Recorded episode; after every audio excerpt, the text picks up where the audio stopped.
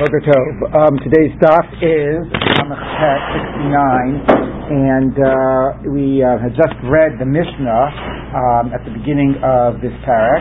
Um, so we pick up the Gemara right afterwards. The Mishnah had talked about the uh, what Kohen Gadol did now that all of the issues with the uh, Ketorah is done, and the blood of the ox and the, and the goat is done, and the sending of the goat to the uh, away, the goat steal Azazel, um, even getting the carcasses of the other of the other two animals, sending them to be burnt. So all of that stuff is done, and now he comes to do a reading of the Torah, makes brachot afterwards about uh, the avoda, about the atoning of sin, about Israel, about the Kohanim. Um, and this is what he's doing while those carcasses, while, those, the carcasses of those animals are being burned outside of the Beit Stat. He does this either in his the same bigdei lavan, the same uh, clothes of the kohen, or in a special cloak that he, uh, uh, personal cloak that he can make for himself. Um, now, before we begin the Gemara, I wanted to say, which we did not get a chance to discuss yesterday, the important question: Why is he doing this reading of the Torah? What function is it? I mean, okay, it's very nice. Like we know, you know, okay, one of the things you do during uh, during services is you have a reading of the Torah. But um, you know, why are they doing it here?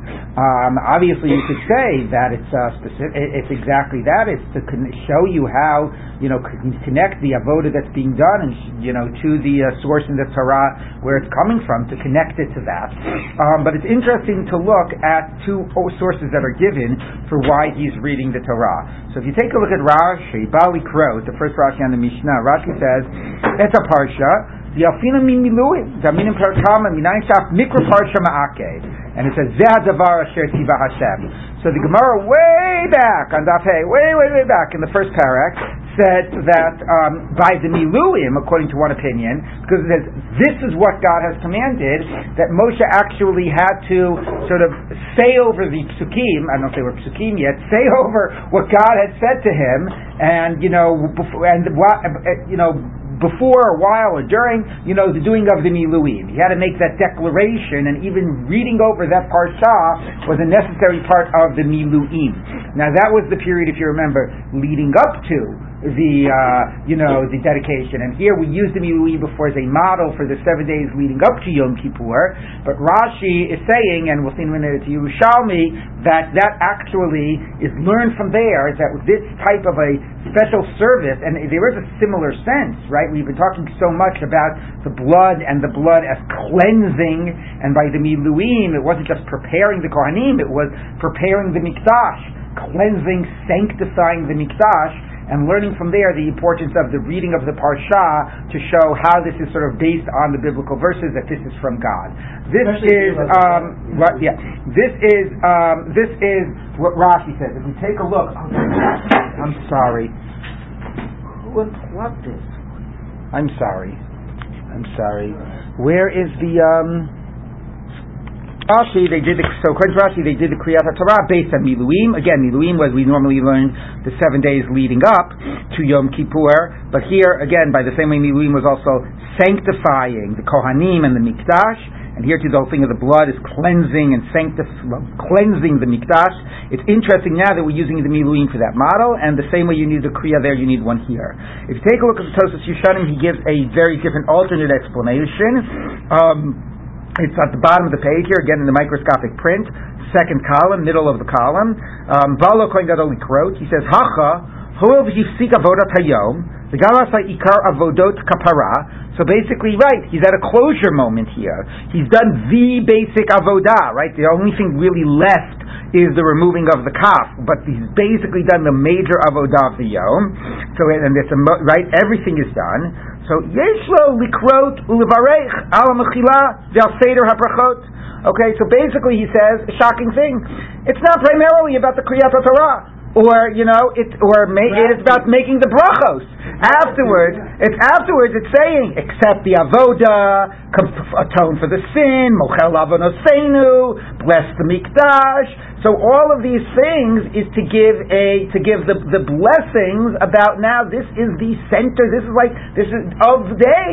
So you don't want it to just be through the ritual. You want also through the words brachot tefillah to give, you know, meaning and to use this as the opportunity to actually say the tefillot of the yom and to frame the avodah. So again, fascinating because of this transition between mikdash and our reality of tefillah, right? Understanding that the purpose here of the kriyat Torah, you know, is it sounds like is a lot to allow a shul in the exactly. It's creating a shul, and you have the whole chazan. You have the whole chazan hakneset so cre- it is grafting that reality. Like I don't know if I would have said that much, but you're right. It's both Chazan HaKnesset and Rosh HaKnesset, grafting that reality onto the Mikdash and allowing it to frame or to be a closure for the rituals. Now, he the kriya could also it's not just the brachot. The kriya could also be like I said, connecting it back to the psukim. But he seems to really underscore the opportunity for the brachot.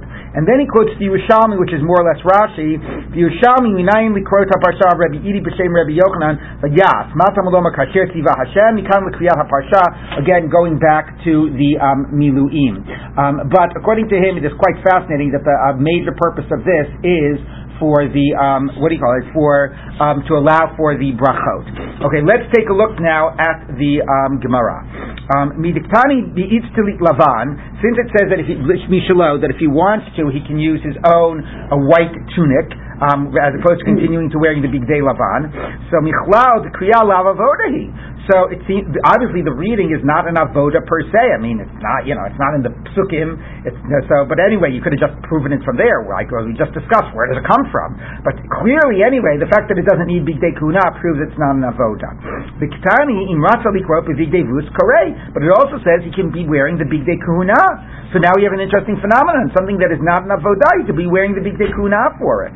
So shmach mina big day kuna no Can we infer from this that you are allowed to derive benefit from the big day kuna, meaning or at least minimally wear it during a during something which is not part of the avodat hamikdash, which means you're deriving some benefit. It's it's clothing you, it's warming you. You know, you're getting benefit from wearing them, and it's not part of the avodah itself. Does that tell you that? So the Gemara says no. Dilma shani kriyat tzorach avodahi. Maybe kriyat Torah is different because kriyat Torah is for the sake of is for the sake of the avoda. Like we just said, you know, either according to Rashi because it learned from a psukim that it's a necessary part. Again, I don't think it would be ma'akev, although Rashi does quote an earlier Gemara by ma'akev by the milui, and nobody ever said this is ma'akev.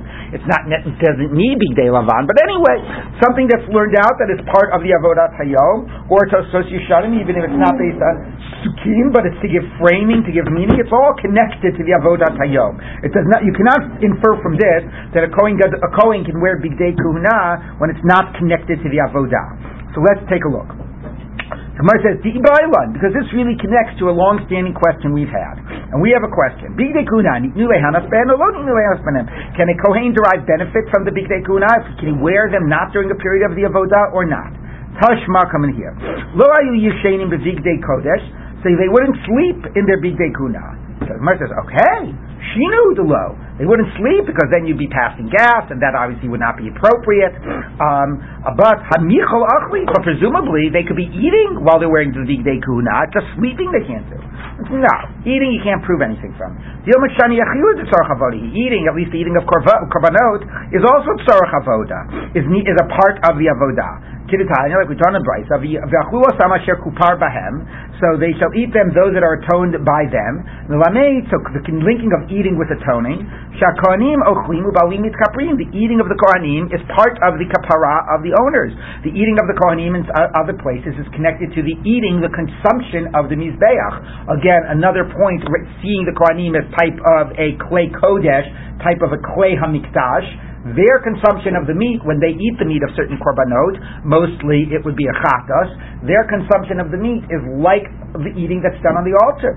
So the the ola is burnt fully, the chatas, the innards are burnt, and the meat is eaten, not you know, not by not by the owners, but by the kohanim. Okay, so therefore it's part of the atonement. So you, just because you wear big kuna for that doesn't prove a more general point. So the Gemara says, fine. But it's still there's a lot of things other than sleeping that it's implicitly allowing, not just eating. So we're going to try again. So the Gemara says, fine. Shina hudalo. Let's try again. But okay, all, again, all it says is you can't sleep in it. Um, mahalchi. But you can walk around in them. You know, you don't have to strip them off the moment the day is over. Keep them on a little bit, walk around in them. Okay, so B'dinu, so you see again, you can derive benefit, meaning you, you're not limited to using them only during the time of, the avodah. So the Gemara says, "Bedinu namilo." You know what? Really, you can't even walk around in them. You have to strip them off as soon as you're done with the avodah. The seifa itzrichle. We need this for. We need the idea that that it says, "Don't wear them while you're sleeping," not to tell me you can wear them all other times, but to emphasize the last line. That you can fold them up after you, when you're going to go to sleep and use it as a pillow. So the chiddush, it's not to imply don't sleep yet do anything else. It's telling you don't sleep, but here's the chiddush, and maybe don't do other things. Don't walk around in them. But here's the chiddush: you can use it as a pillow. Now, of course, as soon as you say that, it's like okay, that's that's also hana'ah. So what do you mean? You can't walk around in them, but you can use it as a pillow. So let's talk about that. So now the Gemara is going to turn to that. Okay, posher umakalfinu manichin tachas rashehen. Take them off and fold them and put it under your head. So the says, fine. So you see, you can derive benefit. You can use them as a pillow.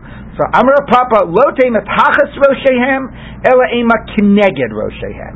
So that's a lot to get out of this proof.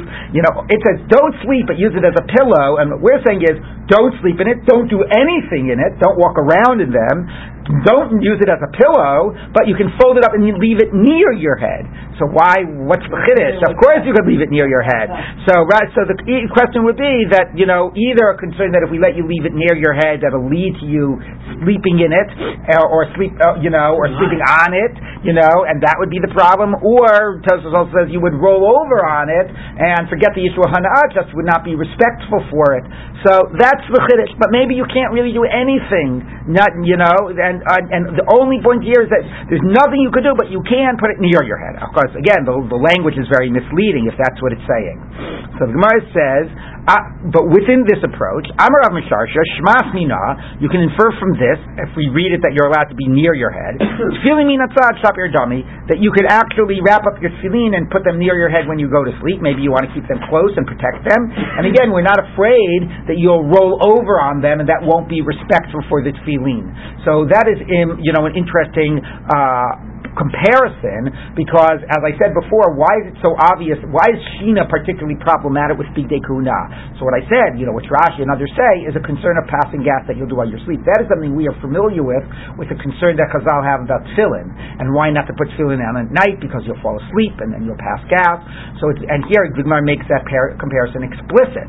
If you can put the Big Day Kuna near your head, you can put the tefillin near your head, and that is interesting because, you know, according to some, having the the tefillin is also compared to like the tzitz, the tefillin shalosh, the tzitz of the kohen gadol, the thing on the head, and thinking about, and this is a longer conversation, but other places in Chazal where these two religious garments tzitzit and tefillin, um, in some ways subtly, in some ways less subtly, are seen as a type of a bigdei kuhuna for lay people out in the real world. You know, it's something that you wear and it frames your consciousness of God and your activity in the world as a type of an avodah.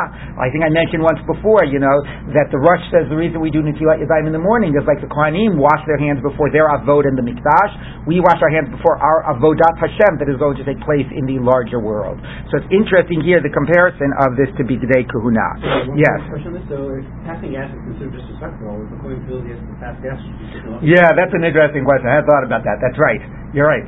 You know, the same way you take off your tefillin. Yeah. yeah, I don't know. It's a good question. Rashi is the one that mentions that, um, but uh, I'd have to. I, I don't recall that, that, that ever being discussed. Oh my God, I'm going to have to pass gas. Wait, I got to run, take off maybe tikkun now, come out. But okay, it's a good question. Okay, so the Gemara says like this. so yes. Of, of naki, yeah, yeah.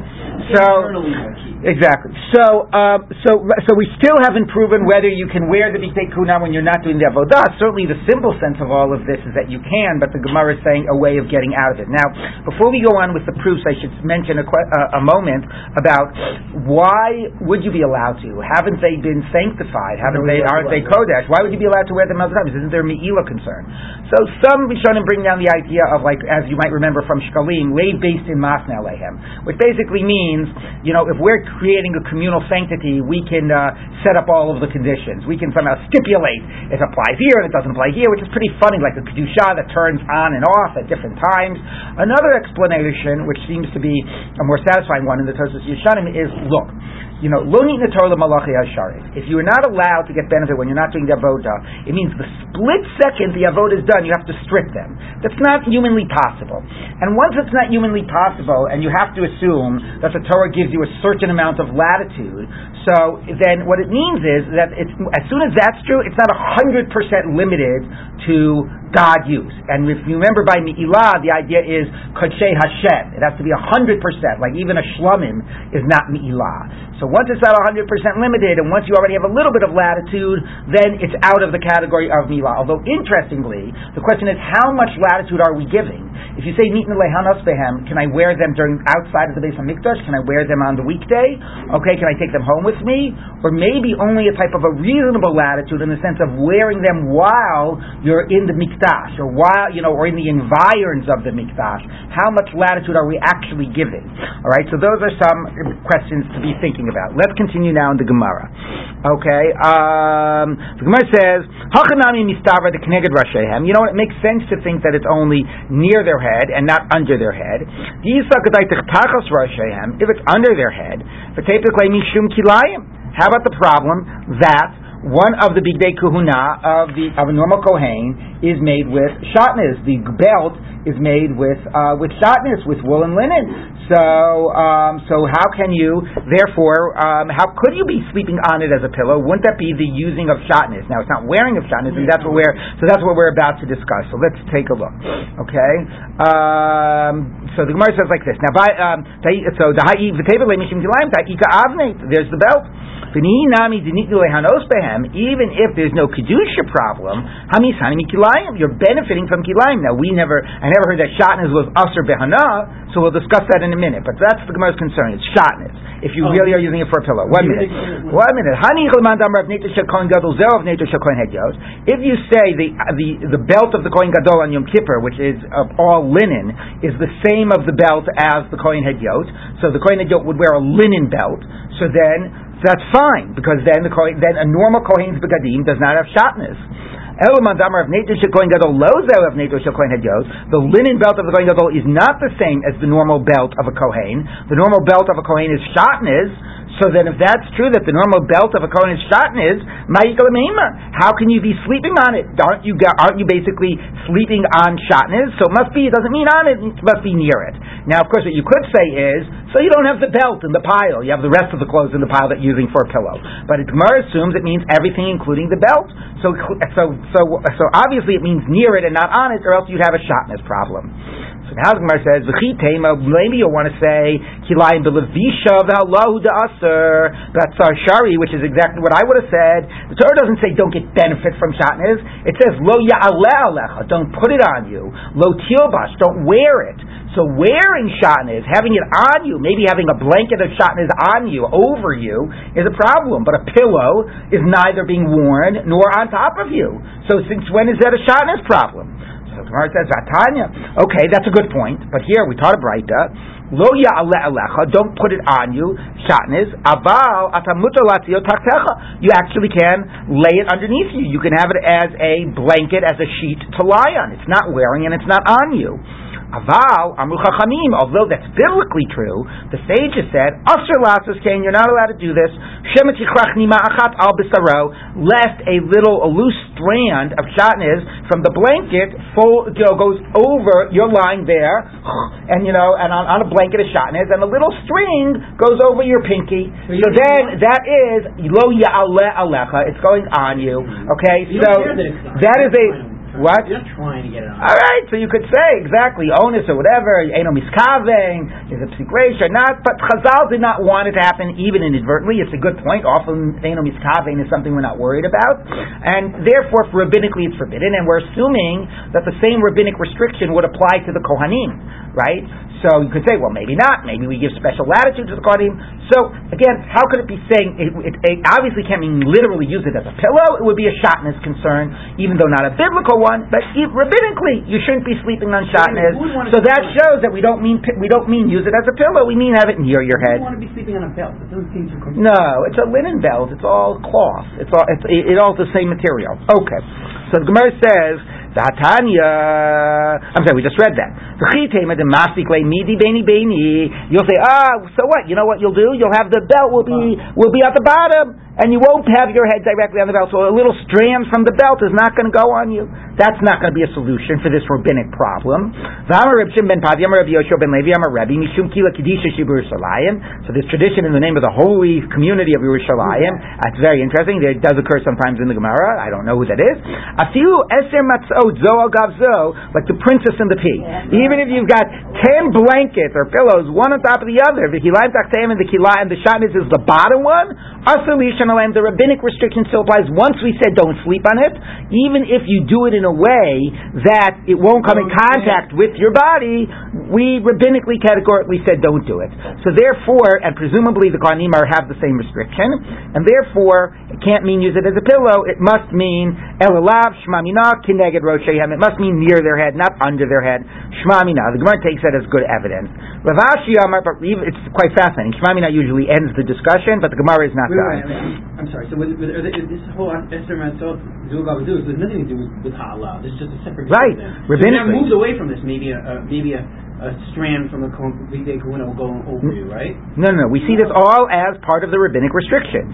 Don't fly on it, even with the ten separations. It's impossible for We have categorically rabbinically allow, prohibited it, even when it is not possible that it will lead to this thing. Once we had disallowed it, we disallowed it.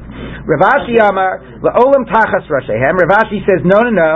Going back, it means use as a pillow. It is a proof that you can get benefit from Big Kuna. What about the shatnez concern? Again, a funny phrase. You're benefiting from kilayim, but bottom line, it means rabbinically, at least we've proven you can't sleep on it.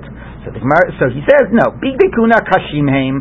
No, they are sort of like Michael said. It's not so comfortable. It's a it's a stiff material, and since it's a stiff material, we are not rabbi- concerned rabbinically that a little strand will come on your body because it's just very stiff. It doesn't have like loose strands. Okay, so we don't have the rabbinic concern. So once you're doing with a type of a material that could go on you, like a soft blanket that there could be a loose strand, that's categorically forbidden, even if it's under 10, 10 other blankets. But if you're dealing with a type of material that it's not possible, a very stiff material, then we won't have the rabbinic restriction. Okay, so the rabbinic restriction is categorical once it's a type of a garment that could be a problem, but if it's a type of a garment that is, will never be a problem, then it's okay. Kihadam Ravuna Braid Rav Yeshua, like Ravuna Braid Rav Yeshua said, Chai Namta Gamda, the narsh, this like hard felt that comes from the place of narsh, right? F E L T, you know, felt, right? Felt. Sharia is permissible. You can be, uh, you can sleep on it because we're not afraid that it's hard and it's whatever felt. We're not afraid of a loose strand. Okay, so he says there are times where we do not have the rabbinic restriction. I should mention the way I just read it is following Tosfos. Rashi says something even more radical. Rashi says that even if you wear a garment made out of a hard uh, cloth, so it doesn't really like mold to your body and doesn't really provide warmth to your body. So that is not real wearing, and that's not even a biblical restriction. Okay, that's pretty radical, but the simple explanation is if it's a hard, stiff garment, then it is not a concern of this rabbinic concern, and therefore it could mean under the head.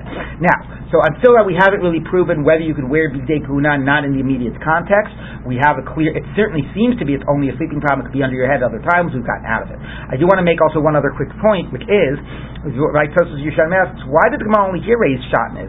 Any discussion of wearing bidei kuna at other times times, like walking around with it, shouldn't the Gemara be raising shatnez concerns? Right? Think about it. Anytime you're asking, can you wear bigdei kuhuna at other times, unless you're talking about the kohen gadol, if we've now said that the belt is shatnez, so how could you walk around with the bigdei kuhuna when you're done with the avoda? Forget to, what about the shatnez concerns? Ask it back there. So he actually says, you know, that no, it could be, and this is a fascinating idea.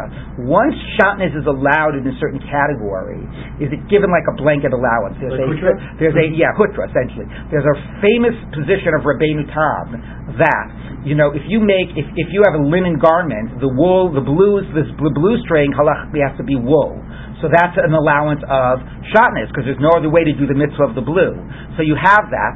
Can you keep on wearing that garment at night? Because at night you're not fulfilling the mitzvah. And Rabbi Natan says, yes, once the Torah allowed shatnez in this garment, even when you're not doing the mitzvah, you're allowed to continue wearing it. So in a similar way, as long as I'm, this is what the Tosfos Yeshon says, as long as I'm wearing Bigdei Kahuna and wearing it in the Mikdash, let's say, not at home, that's similar to Rabbi Yonatan's point. The Torah is completely allowing shatnez. The only concern the Gemara had about shatnez was when you strip it and you want to use it as a pillow. But as long as you're wearing it, and that's sort of Torah allowed it as a garment to be worn, then it's blanket allowance. It's quite fascinating to realize the Gemara did not raise the, only raises the shatnez in the will in, in the the in the pillow context, not in the general question of how can we talk about you wearing your big kuna? What about the shatnez problem? Yes. Two so. short questions from earlier. Um, Rashi know Yerushalmi? Uh, sometimes Rashi quotes Yerushalmi, yes. Okay. And also, I've seen this phrase. Could you translate this a little more literally? I've seen it out in other places. The Beni Beni. Where's Beni Beni? Beni Beni. Beni Beni. Between, it just means between the two of them. Beinehem. Yeah, no, between the two of what? That's between you and the bottom and uh, the, and the actual shatnez Ah, the, with the ten. Uh, yeah, the ten okay. things are. Okay. Yeah. Okay. So okay. Uh-huh. So okay. Now the says Toshma, come in here. Big dekuna. So we're still asking this question. Hayotse behem limidina asur. You can't wear them in the medina, which means anywhere outside of the mikdash for this context. Ubi mikdash and in the mikdash, bein b'shas avoda, bein shelo b'shas avoda. But whether it's when you're doing the avoda or not doing the avoda, it's permissible. Okay, that's a pretty explicit right? Because you can wear them when you're not doing the avoda. So shmamina, that is a good proof. Okay. Now then, the question is why not wear them in the mididah? So Rashi says once, yes, we are saying tech, it's not a kedusha problem. But Rashi says, "Shenoi baderachol." Once you're wearing it out of the mikdash, that is not respectful of the Bigdei Kahuna. Right? Again, you could also have speculated, like I said before, that if the reason we, uh, you're allowed to wear the Bigdei Kahuna uh, not at the time of the avoda is because like lonit Torah malache hashares, right? That it's impossible to strip at the minute off. So clearly you have some allowance, but it's possible that that allowance is only in the context of as long as you're still in the mikdash, right? So it's not just a problem that it's not respectful. Maybe exactly this idea of the kedusha and so on will give you a latitude when you're in the mikdash, but it does not extend to outside of the mikdash. Okay. So anyway, but that is what we have. We have a very clear proof of this. So now let's see as the Gemara continues. Umdina lo, are you telling me you can't wear them outside? Umdina lo, the ha, where are we? Vatani is on the Brisa. The Esrim Chamisha b'Tevet on the 25th of Tevet. This is for, this is basically like the um, um, Gilat Ta'anit days that are um, you know days that are forbidden to fast because of special things that happen primarily in the Mikdash period. So on the 25th of Tevet, uh, where am I? Uh, Yom Har Grizimhu. It is the day of Mount Gerizim. The low mispid, you can't have you can't have a, a, a hesped, a eulogy. Yom should be and fast. Yom should be kikutim espeis elokeinu. The day the Samaritans, who their, their home base was Har Gerizim, they were trying to destroy the mikdash. Um, um, they they requested the mikdash. Alexander Smokton from Alexander of of Macedon from Alexander, um, meaning they request to destroy it. Okay, they wanted to destroy the mikdash because you know there's this constant fight between the Samaritans and the Jews, and who were, you know, who had the real claim. V'nasnu lahem, v'nasnu lahem, or v'nasan lahem, Rishus is another gear. And he said, fine, you're right. Basically, as the Maharsha explains, claims clear from the story, they basically said, the Jews are rebelling against you, they reject you, they worship their God, not, you know, not the Greek gods, and he believed them, and he said, and he made, and he passed an edict to destroy the Beit HaMikdash. Um, as this Alexander the, the Great is like, what, 300 BCE about? Somewhere yeah. thereabouts? Okay. All right. Uh, Bovo dios Shimon Tzadik. They told Shimon Tzadik. Ma'asa, what did he do?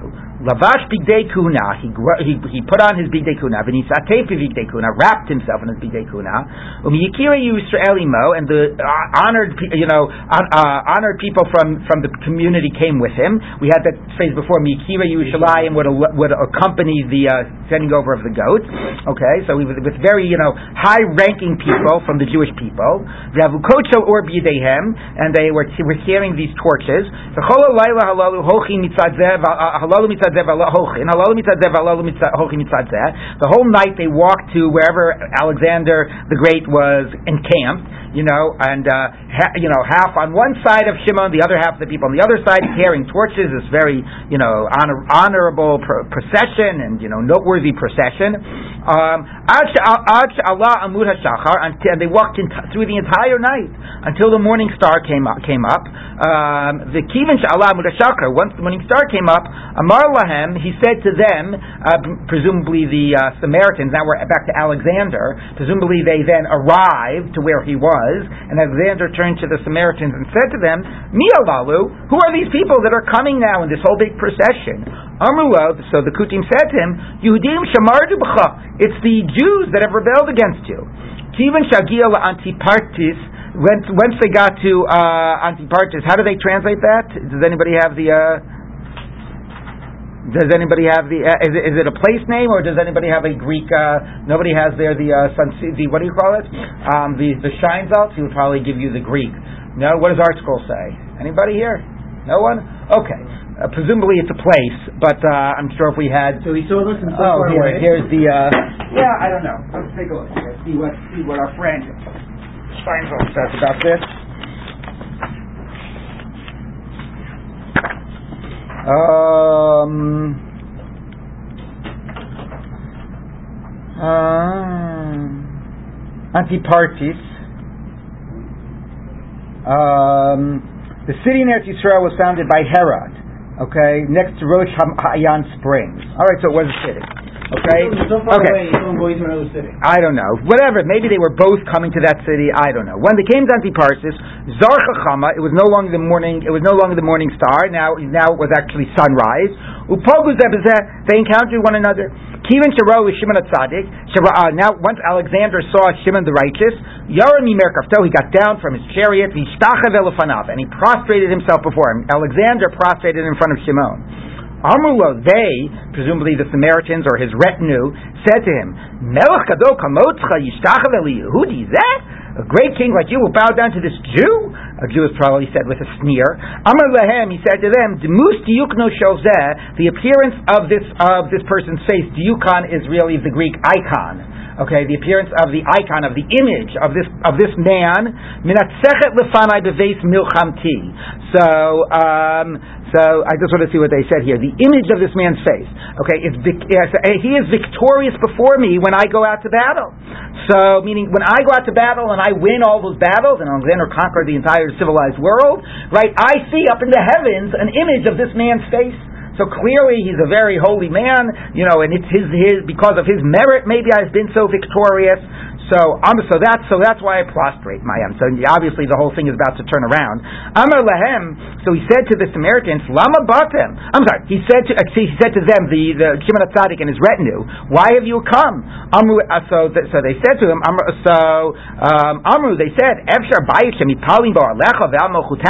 We've come dear king, for your honor? Is it possible that a temple in which we pray for it for your sake and for the sake of your kingdom, Salote Charev, that should not be destroyed, we make we pray for your welfare. Yita'ucha ovde kochavim lachariva, these idolaters are going to come. It's funny, they say idolaters as a sneer, the same way David only said Jew as a sneer. I don't think idolaters was a sneer for Alexander, but okay. Anyway, these people will come and they want to destroy it, this house that we pray for for your benefit. Amar Lahem, he said to them, Mialalu. So who are those these people? So you know, maybe he maybe he didn't realize what their affiliation was when they were sort of telling him to destroy the mikdash. So Amar Kutim Alalu Sha'omdim Lufanecha. Who are these people? Oh, I'm sorry. They they maybe just first spoke generically. It's sort of like a whole Esther song. You know, Miu Zevezehu, right? Ah, how are you going to let people persuade you? Who are the people? No, those are the Samaritans. Sha'omdim Lufanecha. That are standing right here in front of you, right? V'hamanivat. You know, they it really evokes that whole thing. So, who is this that's trying to destroy uh, this this mikdash that's for me and my malchus? It's these Samaritans. Amalahem. He said to them, to Shimon and his retinue, Harei misurim biyadechem. Fine, you know exactly. It's really a, a it's totally a Purim story, right? Okay, go hang them. Fine, go hang them. So they're given over to your hand. With the added detail, Yes. Alexander the Great's entire empire was due to the merits. exactly. All of his wars were won. Right. Right. The merit of the rabbi. Right. By the way, I was just checking here. The original Gersh is not Ovdei Kochavim, but Goyim. lahacharivo, because obviously they would not be denigrating them by calling them idolaters, but they did call them goyim the same way because the Samaritans called the others Jews, which means that they saw themselves very much as separate nations. It's important to think about, you know, and uh, about in terms of the Gemaras that ask whether Samaritans are really Jewish or not. You know, here clearly they are nations at war with one another, not literal war, but whatever. Why the term Yehudi? Isn't that unusual? Uh, no, that you already get in the Megillah. They, they were the, the land they were living in from the time of Ezra Nehemiah was called Yehud. You know that was this. So that this is when Yehudi becomes the term. So um, okay, so they're given over to you. Um, so miyad immediately nikvum biikvehem. This is not going to be so pleasant, especially with Shimon Tzadik at the head. They pierced them in their uh, ankles. Um, the tlaum, there's the there's the hanging. Okay, again evoking the hanging of Abnei Haman. They hung them. They suspended them bezin vesun sehem with the tails of their horses. So basically, they, they they stringed them up through holes that they made in their in their ankles. You know, to the to the tails of horses. And they would basically have the horses run over thorns and thistles and rocks and pour you know pull them along, being pulled by wild you know wild horses couldn't pull me away. You know that, that that's a torture that they would do. They would tie people up to horses and have the horses run and drag them along. And here they're dragging them along over these rocks. Okay, until they came to Mount Gerizim, which was their their temple. Kivin shigiu lahar gerizim. Once they came to Har Gerizim, not only was it that, that they punish these people that tried to destroy the base of Mikdash, but chashua vizaruhu. They plowed it over and they planted it. They they basically destroyed it and converted it into a field. The whole Har Gerizim, they destroyed the temple, the temple of the of the or the holy places, whether it was a temple, the holy places of the Samaritans. Kashinim, uh, leeks they planted there. They did to them just what they wanted to do us. The Oso Yomasu Yantav, and that day was made into a Yantav. Okay, that was pretty powerful. So, by the way, it's also, you know, an interesting question because, you know, I think reading stories of Jewish power and Jewish power, you know, against enemies is disturbing for us because in the classically we're the ones that are oppressed and afflicted, and it's always the bad guys and the non-Jews that are, you know, using their power against us. So it's, I think it's, you know, it's, uh, here the story has absolutely no problem with it. They got back what was coming to them. In the way it's the Purim story as well. Vayasu Yudim, you know, b'sonehem kirtzonam. Vayasu, I didn't quote that correctly. Anyway, but you, but that's the point. Ibai saying, but anyway, that was a wonderful story. So you see, he wore Bigdei Kuna outside the base of Mikdash. Ibai saying, Ru'uyim Bigdei Kuna. Either it doesn't mean they were literally Bigdei Kuna. Maybe they had, they were fit for Bigdei Kuna. They hadn't been sanctified yet, but they looked like Bigdei Kuna, and that's why he wanted to wear them.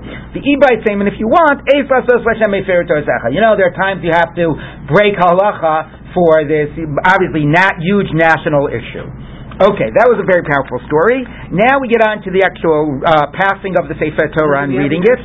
We haven't concluded whether no, no, we had a brayta that explicitly said it's nitnu lehanos at least inside the temple environs, not in the Medina. That's a different issue. Chazan that was definitely the conclusion. Chazan Knesset, no del Sefer Torah.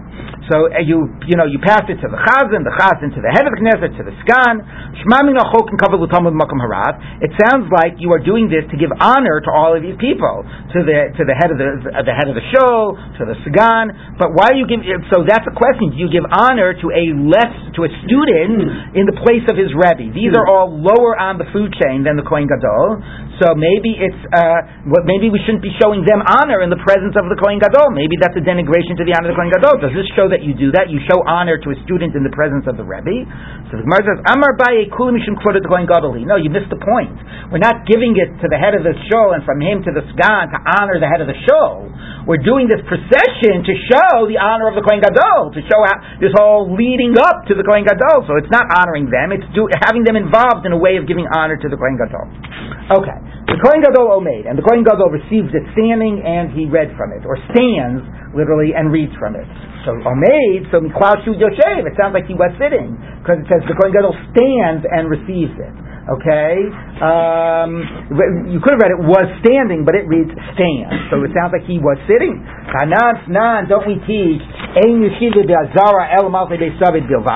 only people that can sit in the azara, so they're assuming this reading of the Torah is right where he was doing the, you know, dis, dis, disemboweling of the korbanot that we just spoke about. It's taking place in the temple courtyard.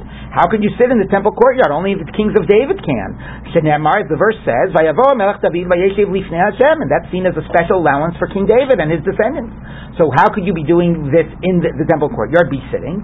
So Kadamar Rav Chisda, like Rav Chisda says, Bezos Nashim, they did not do the reading in the Azara, although we didn't mention that the Kohen Gadol moved anywhere, but now that he's moving to do, but now that the next step is the reading of the Torah, he leaves the Azara and he goes to the Ezrat Nashim to do it there, which actually could be also a much more public space.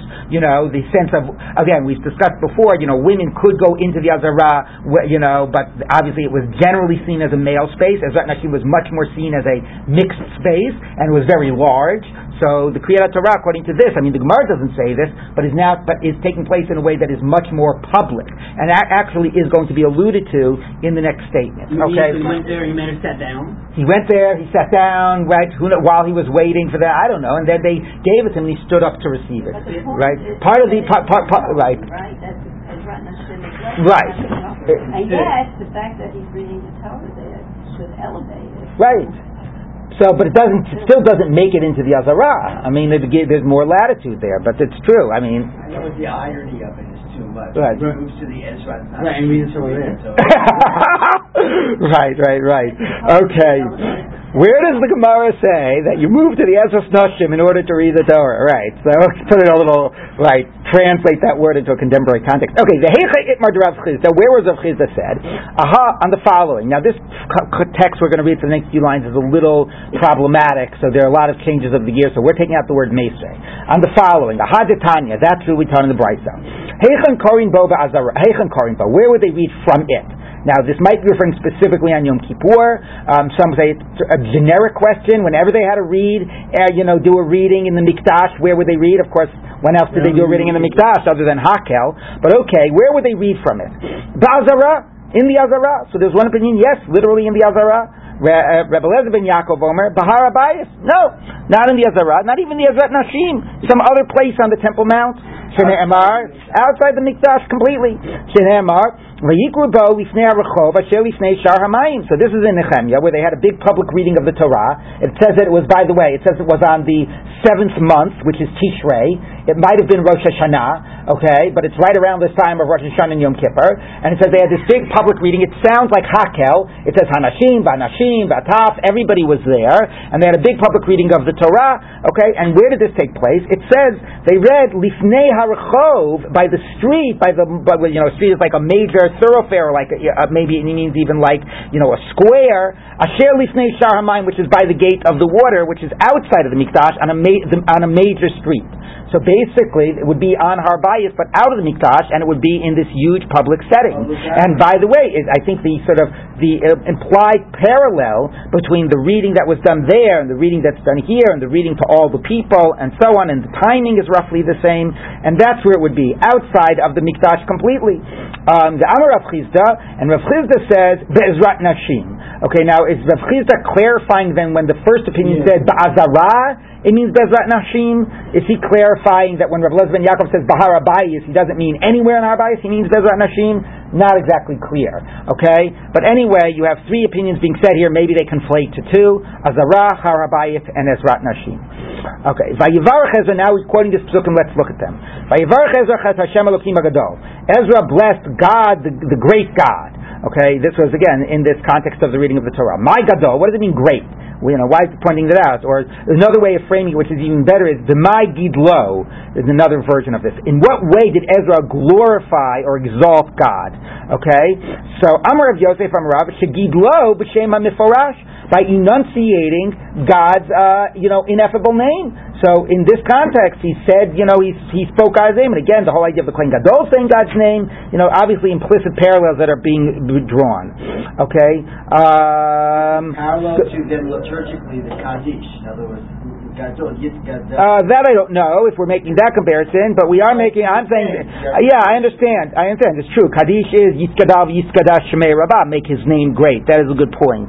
But I think the more immediate parallel is the Kohen Gadol saying the Shem Meforash. It's all Yeah, okay. yeah. Rav Lama. Now Rav Gidol says. Now again, in one version it's bebracha, but uh, you know with a blessing he blessed God, and then quoting the pasuk. What's the pasuk that he glorified God?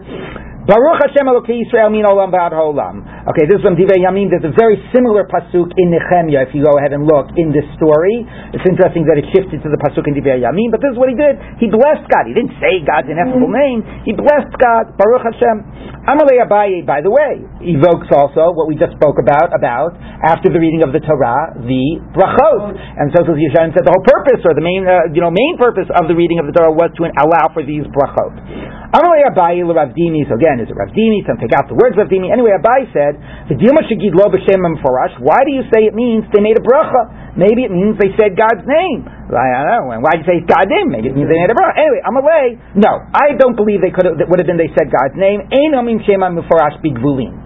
You don't say God's name out in the grulim in the like in you know in the uh, larger you know outside of the outside of the mikdash. So even if it's on Har Habayit, if we're saying that this takes place not in the Azara proper, you would not be saying Shema Miforash. So lo, do you not?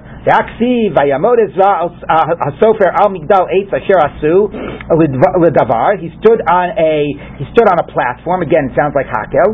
The and that they, he glorified him with God's great name. So you see, they did say God's great name. So it says Harashai. So that was a special exception. Now this is a very confusing Gemara we're talking about what did Ezra do? Right. And says, oh, I don't want to say use God's great name. Oh, but doesn't Rav Gidel say use great name? Fine, that was an exception. But that's exactly what we're talking about. So what he did at this moment of the reading of the Torah and so on. So some want, and anyway, where do you get that from this pasuk about standing on a platform? So some want to say that actually what the Gemara quotes is the next pasuk, which it's about to quote, or otherwise there's no transition.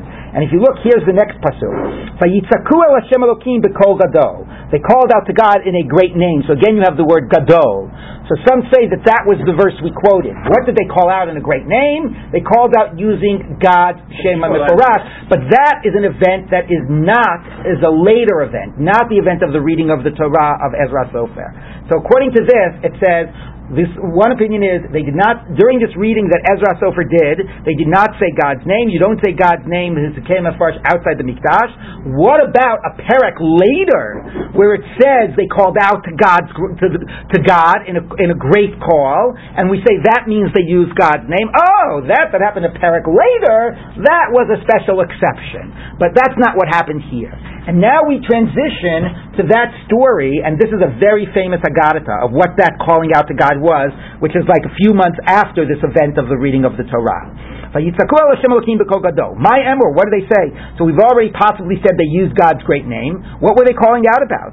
So Amar Ravi Tamer Reb Yochanan, Baya Baya, like which is please, please. Hainu, and here's where, what the, the, they say. Effectively, he believes they said uh, they said to call out to God.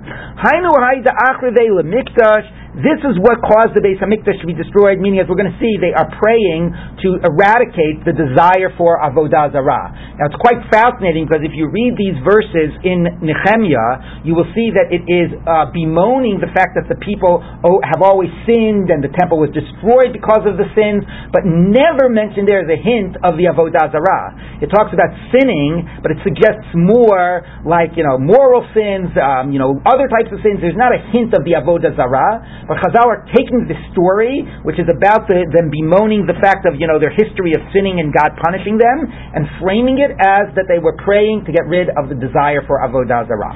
So baya baya, please, please, hainu hai da'achreve lemiktasha. It was this avodah zarah that led to the destruction of the temple. The kalye lehechala caused the heichal to burn. The katlinu lekulu tzadike caused all caused all the righteous to be murdered. The aglinu Yisrael me'arehon caused the Jewish people to be exiled from their land. The dayin mirakei beinan, and it's still dancing among us. There's still this desire for avodah zarah. How are we going to survive with this new mikdash, given that we still have this desire that will lead us astray like the past? Which, as I said, by the way, is a theme that is there in the psukim about acknowledging how all the sins in the past led to the destruction. But the Gemara is very much making it about avodah zarah. What are we going to do to so it won't happen again? Um, um, The only reason that you gave us this desire for idolatry was that we should receive reward when we resisted it. So you know what? Lo ba'inan v'lo agre. We don't want it, and we don't want the reward. It's too dangerous. Okay, which re- re- evokes the beginning of brachot where it says yisurin. If you get you know people that are afflicted with uh, you know with uh, with uh, um, travails and uh, suffering, that it says oh well that's yisurin shal ava that you should get reward for enduring the suffering. So it says lo hein v'lo schare, and I'll do without them and without the reward. Okay, so right, well, right, okay. So forget it. We don't want this Yetzer Hara Avodah Zarah. V'lo agri bin naflu pitka mirakia, a, a, piece of paper fell out from heaven, a little ksitel, uh, it's going the opposite direction. Because of the emes, and was it in emes, which means what you said is true. You're right. We got to get, you know, you, you made a legitimate claim. Amar of Chanina Shma we can see from this, emes. God's sign is emes, Right, very important point, which is going to be a theme that's going to connect to the next Agadata, which we'll get to tomorrow, about the sense of truth as a central part of God's identity. So you're, you're speaking truth. So Osivu b'tanisa plus a yomin, they sat three days in a fast, the plus a and three nights. Masruani alayu, and and they, it was given over to them the Yether Haravodazara in some embodied form. Navik asa kigurya dinura mi beis kadashim, and it came out like a a lion of fire emerged from the Holy of Holies. Amalu Navi Yisrael, the Navi, which we're going to say means Zechariah, said to the Jewish people when this was happening, they saw this fire coming out. So Hainu, yeah, this is from Zechariah we're about to quote. Hainu, yeah, but he was at the same time. Hainu Yitzra Kochamim. That's lion of fire you just saw leave. That's the desire of Avodah Zarah. This is in one of the visions of, of Zechariah. Interestingly, it's a vision of a, a woman in a pot and it says this is the wicked woman, and then they seal a lead cover to the pot. So we're connecting this to the destroying of the Yetzer Hara of Avodah Zarah, that that's somehow the embodiment of it. The Hadith is Tafsuha, so they grab the Yetzer Hara of Avodah Zarah. I don't know if it's, it seems a little bit more embodied than this fire we just spoke of. Lay, they grabbed it. Ishtamit bin samimazia. A, string, a, a, hair fell out of its beard. So again, in, in, in Zechariah it's a woman, but here it's, it's got a beard. So it's, and it's a lion maybe. I, I, don't know if it's still a lion or if we've shifted from that. Anyway, a hair fell out of its beard. Virama Kala lifted up his voice. For Azakale Arba Mea Parsi and went 400 parasangs. So, uh, so just to show you the power of it, that one hair did this again. It's obviously something symbolic here. The Maharsha connects it to Esav, you know, who lifted up his voice and cried out and wants to connect this all with Esav. Esav is a hairy person. Okay, so that's interesting. Amru, they said, Hey Navi, now that we've got hold of this guy, but he's so strong, what are we going to do to get rid of him? We can't just keep him captive because maybe they'll have compassion on him from heaven and free him. This Yeter Avodah It's so fascinating how it's fully embodied here. Okay. It's always like it's a strength. Right. That's a good point. Amalu Navi, so the Navi said, Shadua Beduda, put him in a, put him in a, a like a, a pot. And again, this is from this vision of the with this woman in a pot with a seal, with a lead cover. So the, the avra, put him in a lead pot. The chafyua lepume the avra, seal its cup, seal the, the, top of it, the, the opening with lead. Um, the avra mashav shaiv kala, because now you see how strong his voice is. Oh, that was the other point, right? He's lifting up his voice. They cried out to God, the kol gadol. They were vayizaku kol gadol, and God answered them. He is now being zoek kol gadol, so they don't want God to answer him. So what are they doing? They put him in a lead pot, they cover it with lead, because lead, the avra mishav shayis kala, absorbs sound. Shenemar vayomer zot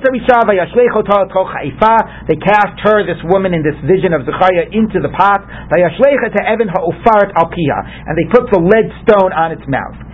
Okay, so they got rid of the Yetzer Havodazar. They trapped it. They didn't completely destroy it, but it's trapped. It's sealed. It's bracketed.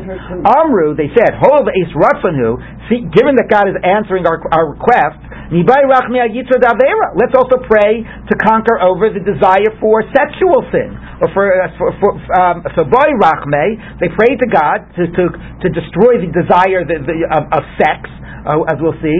The im should be a dayu, and God also gave that over to their hands. Amarluhu, so, so he said to them, presumably Zechariah said to the people, Chazu, be careful. The lahu, if you destroy, kill this desire, the sexual desire, kalya alma, you'll destroy the world, because obviously the world only exists because of procreation, which is driven by sexual desire. So, so okay. Chavshuat Chlasi Yome. They, they, they sort of kept him bound for three days. And then they were looking around to find a fresh egg. Eretz Yisrael, well, Ishtakach, they couldn't find a fresh egg. The destruction of sexual desire had led to even the fact that the eggs, which were not fertilized, which is quite fascinating, so it's not actually about sexual activity, but it was so, you know, that even the natural biological processes that are connected with sex and procreation were not functioning, and there were no even, and there were no eggs. Clearly, you cannot do away with the need for sexual desire in the world um, and everything that is associated with it. So, what happened? Um, so, uh, where am I? Um, Amri, Hechinavi, what should we do? Naktale, should we kill it? Kalya Alma, we see that the world will be destroyed. Anibai Rachamei Apalga, let's ask for it to be reduced. Half. We shouldn't have as much sexual desire. So, Palga Brikia Lo Yahid. So we, they won't give us half of a request. They have to do all or nothing. I know what that's about. Okay. No so, le'ene. So what they did is they blinded its eyes. Literally means they put some like some type of, of uh, makeup on its eyes, but somehow they blinded its eyes or they put something in its eyes. For shavkua, and they left it alone. The honey, and at least that helped to lo migri beiliinish bekrivase that people should not want to have desire to have with their with their with their you know with their siblings or with their or, or you know with their relatives. Of course, it didn't really solve that either, but okay, maybe to some degree. Um, so that's how they you know that's how they solved it. It's interesting the whole idea of eyes because how you know you know less you see with your eyes, you know you know the psukim by by by by what do you call it by the teeth. Nechem exactly. So anyway, so I'm sorry.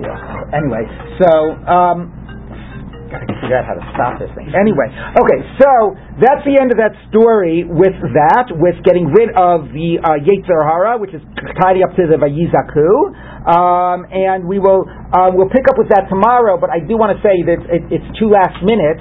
This idea, I want to just leave you thinking about something, which we'll pick up with tomorrow. This idea of getting rid of the Yeter Avodah Zarah. On the one hand, right, this, in the Second Temple period, late in the Second Temple period, just in the larger world, idolatry was on the wane, so it might be connected historically to that.